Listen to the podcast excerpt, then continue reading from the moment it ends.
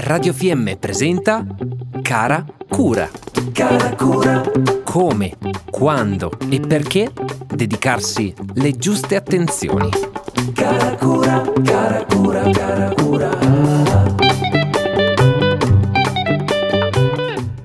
Bentrovati a tutti, sono Marzio Monteleone. L'argomento di oggi è bambini e sport e nello specifico l'avviamento all'agonismo. Partiamo dal presupposto che per passare dal gioco all'agonismo ci devono essere due fattori importanti, la motivazione e la sfida. Si può praticare uno sport per divertirsi, per stare in gruppo o per migliorarsi, quindi l'agonismo deve essere una scelta libera e convinta, non una condizione imposta. Iniziamo con il caso in cui il bambino vuole fare agonismo. L'allievo va educato alla sfida e preparato a misurarsi con se stesso e con gli altri. Prima di tutto serve liberare il campo da un luogo comune. Nell'agonismo non è importante partecipare, altrimenti a che cosa servirebbero l'impegno, lo sforzo e la motivazione? Meglio invece trasmettere il principio che l'importante è partecipare a patto che si faccia di tutto per dare il meglio. Insegniamo sempre a dare il massimo, trovando soddisfazione, che non sempre dipende dal risultato, in modo che ci sia prima la sfida con se stessi e poi, eventualmente, quella con gli altri.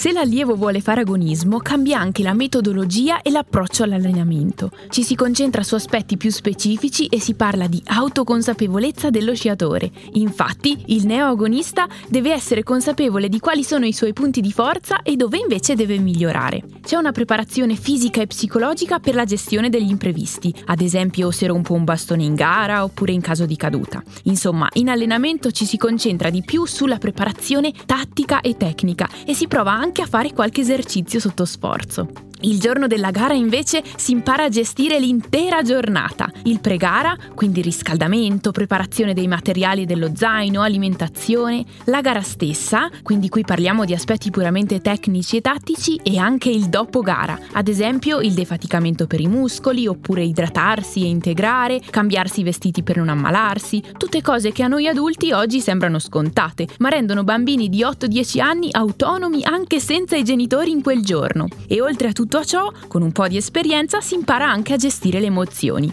Nel caso in cui il bambino non vuole fare agonismo è bene parlarne ed essere chiari fin da subito. Ricordiamoci che i bisogni dei bambini sono in primis divertirsi e fare parte di un gruppo. Comunque non è detto che esso abbia solo bisogno di un po' più di tempo degli altri. Infatti l'avviamento all'agonismo deve essere graduale. Immaginiamolo come una piramide, dove alla base troviamo il gioco, seguito da gioco sport, sport e in cima eventualmente c'è l'agonismo. Ma la base deve rimanere sempre comunque il gioco e il divertimento.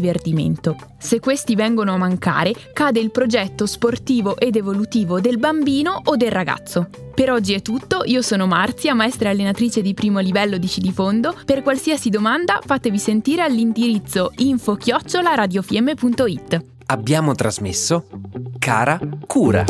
Cara cura, Come, quando e perché dedicarsi le giuste attenzioni. cara cura, cara cura, cara cura.